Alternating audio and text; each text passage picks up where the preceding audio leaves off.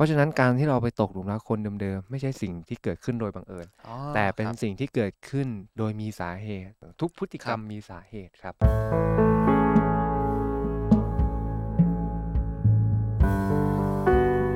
คุณกำลังฟังออจิตพอดแคสต์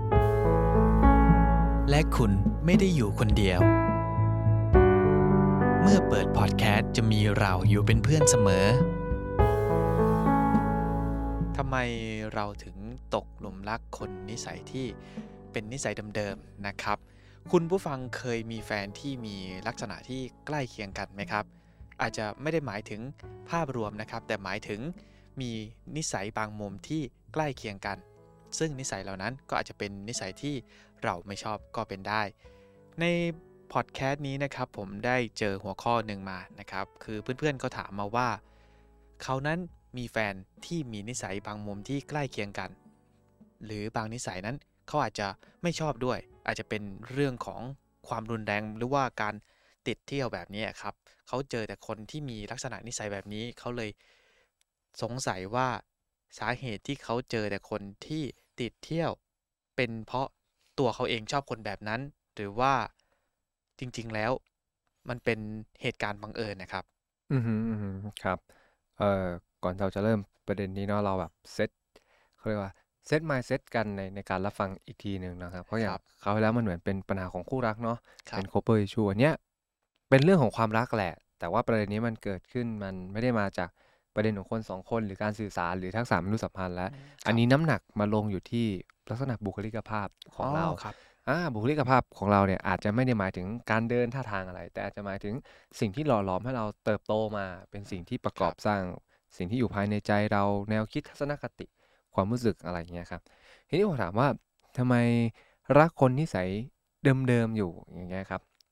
ถ้ามองแบบไม่ได้คิดอะไรอย่างเงี้ยครับมันก็ดูเป็นเหตุบังเอิญเงี้ยครับอ่าครับอ่าแต่อาจจะอันนี้ผมอาจจะตอบตามแนวตามเอ่อแนวทางที่เรียนมาครับตามทฤษฎีจิตวิเคราะห์เรามีความเชื่อว่าพฤติกรรมที่เกิดแบบแรนดอมเนี่ยครับไม่มีอยู่จริงอะทุกอย่างเกิดขึ้นโดยมีสาเหตุแล้วก็มี ความชัดเจนในสาเหตุนั้นอยู่เสมอเสมอทุกพฤติกรรมมีสาเหตุครับ เพราะฉะนั้นการที่เราไปตกหลุมรักคนเดิมๆไม่ใช่สิ่งที่เกิดขึ้นโดยบังเอิญอ๋อแต่เป็นครับสิ่งที่เกิดขึ้นโดยมีสาเหตุ ส่วนคุณจะรู้ตัวหรือไม่นั่นอีกเรื่องหนึ่งอืมเพราะฉะคบนั้นก็มีทั้งการตกหลุมรักแบบเดิมๆโดยที่ตั้งใจและไม่ตั้งใจ แต่ถ้าแต่จะบอกว่าจะตั้งใจหรือไม่ตั้งใจ นั่นไม่ใช่เรื่องบังเอิญนะฮะมันเพียงแค่ว่าคุณรู้ตัวว่าคุณเลือกหรือคุณไม่รู้ตัวว่าคุณกำลังเลือกอยู่อืมเท่านั้นครับเอง อย่างนี้ยครับอืมทีนี้ก็ต้องลงไปดูอะครับว่าทำไมเราถึงเลือกหลงรักคนเดิมๆอย่างเนี้ยครับอ่าไล่ไล่เป็นสามระดับอย่างนี้ครับอ่าระดับง่ายๆ มันเป็นความประทับใจก่อนละกัน มันเหมือนครับเป็นการส่งต่อความประทับใจนะครับ เพราะว่าการหลงรักคนนิสัยแบบเดิมๆหรือลักษณะบุคลิกภาพเดิมๆเนี่ยเป็นได้ทั้งบวกทั้งลบเนาะได้ทั้ง เออเราเคยเจอคนดีๆแบบนี้เราก็เลือกคนดีๆแบบนี้อืมครับหรือบางครั้งเราเจอคนแย่ๆอย่างเงี้ยแต่เราก็ยังเลือกเขาอยู่เหมือนเดิมอืมอ่าอย่างเงี้ยครับครับ เช่นถ้าเราดูอย่างง่ายๆ อาจจะเป็นแบบสเปคภายนอกอ่าสมมุติว่าไม่เอาสมมุติดีกว่า ผมเชื่อว่าทุกคนน่ะมีสเปคอ่าบางคนใช่ก็อาจครัจะบ fix สเปคหรือไม่ fix สเปคครับแต่ถ้าเราเจาะไปที่ความรู้สึกอะครับ มันจะมีคนอยู่ประเภทหนึ่งที่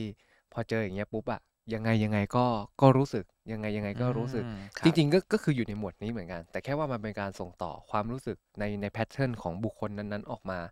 อืม เช่นสมมุติเราชอบผู้หญิงที่แบบว่าหมวยหมวยๆใส่แว่นตัดผมหน้าอืมม้าครับอะไรอย่างเงี้ยครับ เพราะฉะนั้นแล้วไม่ว่าจะเป็นใครก็ตาม ขอแค่เข้ามาล็อกเนี้ยปุ๊บ คุณชอบเลยอ๋อครับอ่าอันเนี้ยจะอยู่ในในท้ายนี้เหมือนกันครับ หรือบางทีมันถูกส่งต่อแบบแบบใกล้เคียงก็มีนะครับ เช่น สมมติ พิพินิยมของเราคือหมวย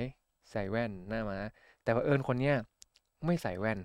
แล้วก็ไม่ตัดหน้าม้าด้วย แต่ว่าความหมวยอะมันยังตรงอยู่อืเราก็จะไปชอบมคนคนนั้นอยู่ดีอย่างเงี้ยครับครับ แล้วถ้าเกิด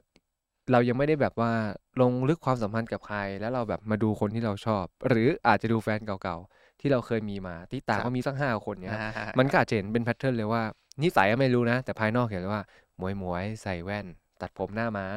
อย่างเงี้ยครับ อืมหรือแม้กระทั่งแบบส่วนสูงลักษณะอะไรอย่างเงี้ยครับ มันจะเป็นอะไรบางอย่างที่แบบเป็นแพทเทิร์นเดิมๆซ้ำไปซ้ำมาซ้ำไปซ้ำมา อันเนี้ยให้มองว่ามันเป็นความประทับใจหนึ่งอืมอืมแต่ครัเสียบมันก็จะมีจุดที่ลึกลึกลงไปนะครับ แต่อยากให้มองในเรื่องง่ายๆเป็นการส่งต่อความประทับประทับใจก่อน ซึ่งสาเหตุของมันก็จะเจาะลึกไปถึงเอ่อสิ่งที่เรียกว่า unconscious หรือจิตไร้สำนึกอย่างเงี้ยครับครับยกตัวอย่างเช่น เราอะมีความประทับใจในแม่มากเลยนะ เออสมมุติว่าแม่เราเป็นผู้หญิงฉลาดอืมครัแล้บวเรารักแม่เราอ่าถ้าไปดูเรื่องปมเอ่อ Oedip- Oedipus complex erector complex ในทฤษฎีจิตวิเคราะห์ของฟลอยด์ก็จะมีภาวะที่ลูกผู้ชายตกหลุมรักแม่ อยากได้แม่เป็นคนรักของตัวเอง ลูกผู้หญิงตกหลุมรักพ่ออยากให้พ่อเป็นคนรักของตัวเองอ๋อแต่เราคจะบแก้สิ่งพวกนี้โดยการที่ให้มันผ่านไปเพราะทำความเข้าใจว่าเออเขาคือพ่อคือแม่ไม่ได้ แล้วเราก็จะหาคนอื่นมาทดแทนพ่อแม่เรา สมมุติว่าเนี่ยเราชอบผู้หญิงฉลาด แต่เราไม่มีสเปค ครับ แล้วเราไปเจอคนคนหนึ่งเลย รู้สึกฉลาดเหมือนแม่เราเลยอะเราก็เลือกเขาอ๋อเขาความฉลาดครับส่งต่อ แต่ทีนี้เผอิญว่าคนคนนั้นน่ะมาแบบว่านางแบบเลย สวยคม เซ็กซี่ ดูสมาร์ทมาก เป็น working woman เราจะจดจำอันนี้มาด้วย เพราะว่ามอันนั้นน่ะมันส่งต่อความฉลาดอย่างเดียว ครับ แล้วแบบเราอะก็ไม่ได้แบบว่า awareness กับความรู้สึกตรงนี้มากครัอับนนั้นมันก็จะแบบเป็นความเบลอในการเลือกของตัวเองครับ กลายเป็นว่าอาจจะไม่ได้แค่ฉลาดแล้วมันอาจจะเปลี่ยนแปลงครับ เป็นความสวย ความคม ความเซ็กซี่ ความเป็น working woman อืมครับอ่าแล้วมันก็จะถูกส่งต่อมาเป็นแพทเทิร์นนี้ หรือบางทีอาจจะมาทั้งก้อนเลย แล้วเวลาเราเลือกเราก็จะเลือกผ่านอะไรแบบนี้ ทั้งโดยที่รู้ตัวและก็ไม่รู้ตัวอืมอันนี้เป็นหมวดของการส่งต่อของความประทับใจเนี่ยครับ ทีนี้อีกหมวดหนึ่งลึกลงมาเป็นในเรื่องของประสบการณ์อย่างเงี้ยครับ เราอาจจะมีประสบการณ์ในลักษณะของการฝังใจ อืม มันจะแตกต่างจากความประทับใจตรงที่ว่าความประทับใจมันเหมือนเป็นความรู้สึกที่ที่เกิดขึ้นแล้วอยู่ผิวผิวน้ำอะครับ อืมแต่การครับ ฝังใจมันถูกเจาะลงไป ซึ่งอาจจะเป็นความประทับใจที่ฝังใจก็ได้ คือมันเจาะลึกลงไปแล้วแบบต้องอย่างนี้เท่านั้นอืมอย่างนี้เท่านั้น อย่างเงี้ยครับ ถ้าต่อยอดจากเมื่อกี้เอาลักษณะทางบวกก่อนนะแรกๆอาจจะเป็นใครก็ได้ที่ดูหมวยหมวยๆใส่แว่นตัดผมหน้าม้าแต่รอบนี้มันต้องแบบมี inner look บางอย่างที่เราฝังครับใจลงไป เช่น ดูเรียบร้อย ดูฉลาด ดูแล้วแบบไม่มีพิษไม่มีภัยอะโดยที่ก็ยังมีหมวยใส่แว่น ตัดผมหน้าม้าอยู่ เราก็จะมองหาคนแบบนี้ หรือต่อให้ไม่มองหานะครับ ใครคนนั้นเดินผ่านมาเราก็จะแบบ เฮ้ย ใช่ว่ะ เฮ้ย ชอบว่ะ แล้วมันก็จะสร้างแพทเทิร์นว่าเราจะชอบแต่คนแบบนี้คนแบบนี้คนแบบนี้ ทีนี้เช่นเดียวกันครับ ในฝั่งที่เรารู้สึกเจ็บปวดกับประสบการณ์ที่มันฝังใจ ยกตัวอย่าง เช่น อืมผู้ชายเจ้าชู้อย่างเงี้ยครับ ครับ อ่า เราอาจจะ เจอผู้ชายเจ้าชู้มาเยอะ แต่เผอิญว่าผู้ชายในแบบที่เราชอบอะเราก็ดันชอบผู้ชายที่แบบแบดแบดผู้ชายที่เที่ยวกลางคืนอืมครับ แต่เราอาจจะไม่ได้ชอบผู้ชายแบบนั้นโดยตรงอ๋อเราครับอาจจะชื่นชอบประสบการณ์ที่มันแบบตื่นเต้นเร้าใจ มีใครมาให้ท้าทายอ๋อมีความตื่นเต้นในความสัมพันธ์ และเผอิญไอความตื่นเต้นแบบเนี้ย มันดันหาได้กับผู้ชายประเภทแบบนี้อ๋อคบเราอาจจะไม่ได้แสวงหาผู้ชายประเภทแบบนี้ แต่เราแสวงหาความตื่นเต้นแบบนี้ และเผอิญว่ามันครับผ่านคนแบบนี้ เพราะเราฝังใจกับความตื่นเต้นนี้ มันก็เลยได้เป็นแพทเทิร์นว่าเราจะชอบแต่ผู้ชายแบบนี้ เพราะว่าเราแสวงหาความตื่นเต้น ความเร้าใจแบบนี้ อันนี้มันจะมีความฝังใจบางอย่าง ซึ่งตรงเนี้ยถ้าคุณผู้ฟังสังเกตดีๆนะครับ มันจะมีทั้งแบบตรงไปตรงมาแล้วก็ไม่ตรงไปตรงมาด้วยครับมันจะมีการทานฟอร์ม มีการแปลรูปหรือบางครั้ง เราต้องการความรู้สึกแบบนี้ แต่มันครับเราไปเลือกผ่านท้ายคนแบบนี้ แล้วเราก็จดจำ ลักษณะท้ายของคนแบบนั้น แล้วก็ไปแสวงหาจากคนแบบนั้นอีกทีหนึ่งอืมกลายเป็นว่าแรกๆอะ รู้ตัวว่าตื่นเต้นทำไปทำมา ไม่รู้ตัวหรอกว่าแสวงหาความตื่นเต้น แต่แสวงหาผู้ชายสไตล์เนี้ยหล่อๆ badอ๋อๆแต่จะหล่อจะ bad ถูกใจแค่ไหนต้องตื่นเต้นด้วย อือืมมอย่างเงี้ยครับ มันก็จะเป็น pattern เป็นเซตแบบนี้ออกมา ทีนี้อีกอันหนึ่งอย่างเงี้ยครับ เป็นจุดที่เรียกว่าบาดแผลในจิตใจอืมครับ ส่วนใหญ่อันเนี้ยครับจะมาจากประสบการณ์ในอดีตมาจากการเลี้ยงดูของคุณพ่อคุณแม่ หรือประสบการณ์ความรักที่มันแบบโอ้มันฝังใจมันตาตึงเป็นบาดแผลที่แบบหนักแน่นอยู่ในใจครับบาดแผลนี้เองครับ ส่งผลให้เกิดแพทเทิร์นหรือรูปแบบการเลือกคู่รักของเราครับ อืมผมเคยมีเคสคนหนึ่งอย่างเงี้ยครับเขาก็เออไม่ประสบความสำเร็จในความรักเลือกแต่ผู้ชายที่กินเหล้าสูบบุหรี่เที่ยวกลางคืนแล้วก็เจ้าชู้รู้ทั้งรู้อะครับ แต่ก็ยังเลือกครับ อ่า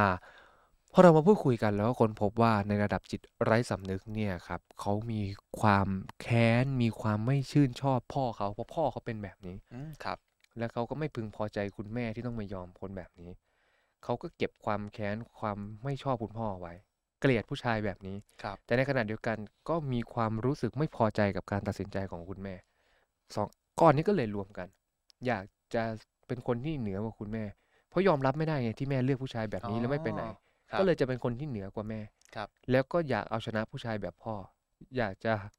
จัดการอยากจะควบคุม แต่เขาทำกับพ่อโดยตรงไม่ได้ครับเขาต่อว่าแม่โดยตรงไม่ได้ ก็เลยต้องหาตัวแทนเหมือนกัน ก็คือเลือกที่จะมีแฟนแบบพ่อแหละ แต่ฉันจะไม่แพ้แบบที่แม่แพ้ ฉันจะต้องชนะอืมมันแบบฝังลึกอยู่ในนั้น แล้วเขาเองก็ไม่รู้ตัวเลยนะสาเหตุนี้เขาจะไปเข้าใจแบบประเด็นที่หนึ่งประเด็นที่สองแทนอ๋อแต่ลึกๆแล้วคแบรับบเขามีความต้องการอยากจะเอาชนะผู้ชายแบบพ่ออืมจริงๆ คือเขาอยากเอาชนะพ่อ ครับแล้วเขาก็เลยเลือกผู้ชายแบบนั้น และการเอาชนะมันตอบสนองว่าเขาเหนือกว่าแม่ เพราะว่าชีวิตเขามัน suffer มากมันทุกข์มาก มันเจ็บมากจากการเลี้ยงดูของพ่อแม่ครับเขาปรารถนาอยากให้แม่เลิกกับพ่อ แต่แม่ก็ไม่เลิกครับแต่แม่ก็ยอมให้พ่อเป็นแบบนั้นอืมแล้วพ่อก็ยังเป็นแบบนั้นแล้วก็ทำร้ายแม่ แล้วก็ทำร้ายความรู้สึกเขาตลอดครัอบย่างเงี้ยครับมันมาจากประสบการณ์ที่แบบมันบาดลึกอยู่ในใจ แล้วก็มันฝังอยู่ในใจอย่างเงี้ยครับเราก็จะเลือกอะไรแบบนั้น อันนี้เป็นสาเหตุที่ผมแบ่งง่ายๆว่าเป็นสามสามระดับ ระดับแรกเป็นความประทับใจที่คุณเคยมีเหมือนกับเป็น first impression แล้วคุณชื่นชอบอยากจะมีมันอีก ทีนี้มันเป็นอะไรบางอย่างที่ฝังใจที่เกาะลึกลงไปในขั้นที่สองครับซึ่งจะทำให้คุณแบบเลือกซึ่งมันจะมีทั้งแบบตรงไปตรงมา อันแรกเนี่ยจะเห็นได้ง่ายมันค่อนข้างตรงไปตรงมา แต่อันที่สองเนี่ยครับเริ่มไม่ตรงไปตรงมาแล้ว ส่วนอันที่สามเป็นประสบการณ์ที่ฝังลึกมักจะเป็นบาดแผล แต่ทั้งนี้ทั้งนั้น ข้อสามเนี่ยบางทีก็ไม่ใช่บาดแผลก็มีเหมือนที่ผมยกตัวอย่างอันแรกว่าชอบที่แม่ฉลาด แล้วมันก็อ๋อถูกครับส่งต่อมาส่งต่อมา แต่จากประสบการณ์ผมนะ อะไรที่ไม่ใช่บาดแผลมักจะไม่ได้ส่งผลเยอะขนาดนั้น เพราะว่าบาดแผลมันไม่ได้ปิดกั้นตัวเลือกเรา แต่พอมีบาดแผลมาปิดกั้นมันเป็นฟิลเตอร์ครับ มันทำให้เรามองโลกผ่านบาดแผล ไม่ได้มองโลกในแบบที่มันเป็น ใช่จริงอยู่แม่เราอาจจะฉลาด แต่ก็มีผู้หญิงหลาย ๆ คนที่ฉลาดในแบบของเขาแล้วก็มีเสน่ห์ในแบบของเขาอ๋อคพรัอบเราไม่ได้ประทับใจผ่านความเจ็บปวด แล้วก็เหมือนทัศนะเรากว้างขึ้น สายตาเรามองได้กว้างไกลมากขึ้น ได้รู้จักครับคนคนนั้นในแบบที่เขาเป็น แต่พอมันมองผ่านบาดแผลครับ ทุก ๆ อย่างมันผ่านบาดแผลไปหมดนั้นมันก็แคบแบบทุกอย่างจะต้องอยู่ในกรอบของบาดแผลเออครับมันก็จะเป็นสาเหตุว่าทำไมเราถึงเลือกตกหลุมรักคนเดิมๆแม้ว่าคุณจะเจ็บแล้ว เจ็บอีกก็ตามอืมเพราะว่าคบสาเหตุจริง ๆ มันอยู่ลึกกว่า ที่เราจะเข้าใจได้ อย่างนี้ยครับครับอ่าแสดงว่าสมมุตินะครับคือผมอาจจะเห็นอ่าผู้หญิง อันนี้คือไม่ได้ว่านะครับ แต่หมายถึงว่าเขาชอบโพสต์ว่า เอ๊ะทำไมชีวิตฉันเจอแต่คนแบบนี้ทำไมชีวิตฉันเจอแต่คนเจ้าชู้ ถ้าเกิดอืมสรุปตามที่คุณแม็กอธิบายจริง ๆ แล้วเขาหรือว่าทุกคนแหละก็ไม่ได้ชอบผู้ชายเจ้าชู้ แต่เขาอาจจะชอบผู้ชายบางมุมนะครับ แต่ว่า มุมมุมนั้นมันอาจจะพ่วงมาด้วยความเจ้าชู้ เขาอาจจะอืมชอบผู้ชายที่แบบ entertain เก่ง พูดเก่ง หรือว่ามีความ friendly ครับซึ่งนิสัยบางชนิด หรืออันนิสัยเหล่านี้ก็อาจจะพ่วงมากับความเจ้าชู้ที่เขามีด้วยก็ได้อืมใช่ไหมครับ ใช่ครับ เหมือนถ้าพูดสมมุติเนี่ย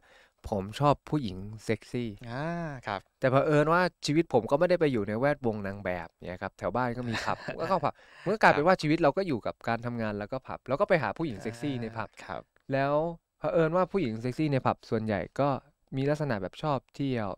คือไม่ได้ว่าผู้หญิงในผับนะครับแต่ครับหมายถึงว่าสมมุติออกมาว่าเขาชอบเที่ยวชอบหวานเสน่ห์อย่างเงี้ยครับครับอ่าแล้วเขาก็มีพฤติกรรมเจ้าชู้แล้วเผอิญว่าเราก็ไปเจอคนแบบนั้นบ่อยๆบ่อย ๆ แต่เราไม่รู้ตัวครับว่าเรากำลัง ตามหาอะไรกันแน่อ๋อเออมันครับก็เลยทำให้กรอบของเราแคบ กรอบของเราแคบแล้วเราก็ใช่อาจจะได้เจอกับคนที่มีลักษณะนิสัยแบบนั้น อืมแล้วใช่เราแล้วก็มันก็พยายามเป็นแพทเทิร์นแบบซ้ำอืมๆซ้ำใช่ครับๆจนบางที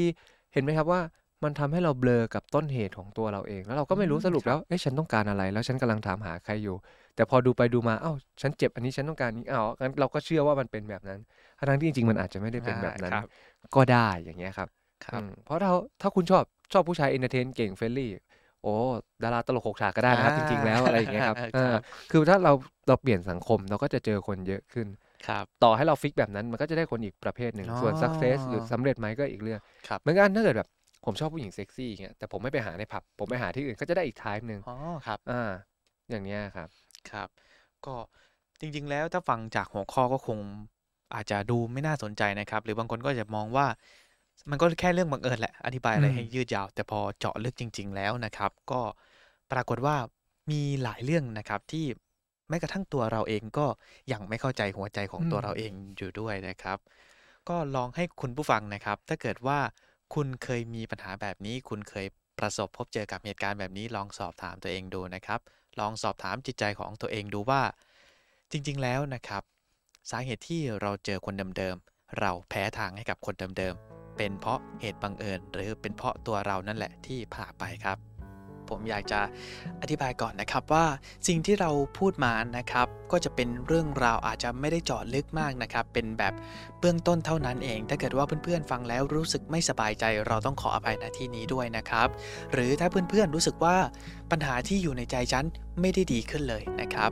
เราก็อยากแนะนำว่าจริง ๆ แล้วสิ่งที่เราพูดมาเป็นเพียงแค่เบื้องต้นเท่านั้นเอง ถ้าเกิดว่าเพื่อนๆ รู้สึกไม่สบายใจ หรือรู้สึกว่ามันไม่ได้ดีขึ้นนะครับ การพบผู้เชี่ยวชาญอาจจะเป็นทางเลือกที่ดีทางหนึ่งนะครับออจิตพอดแคสต์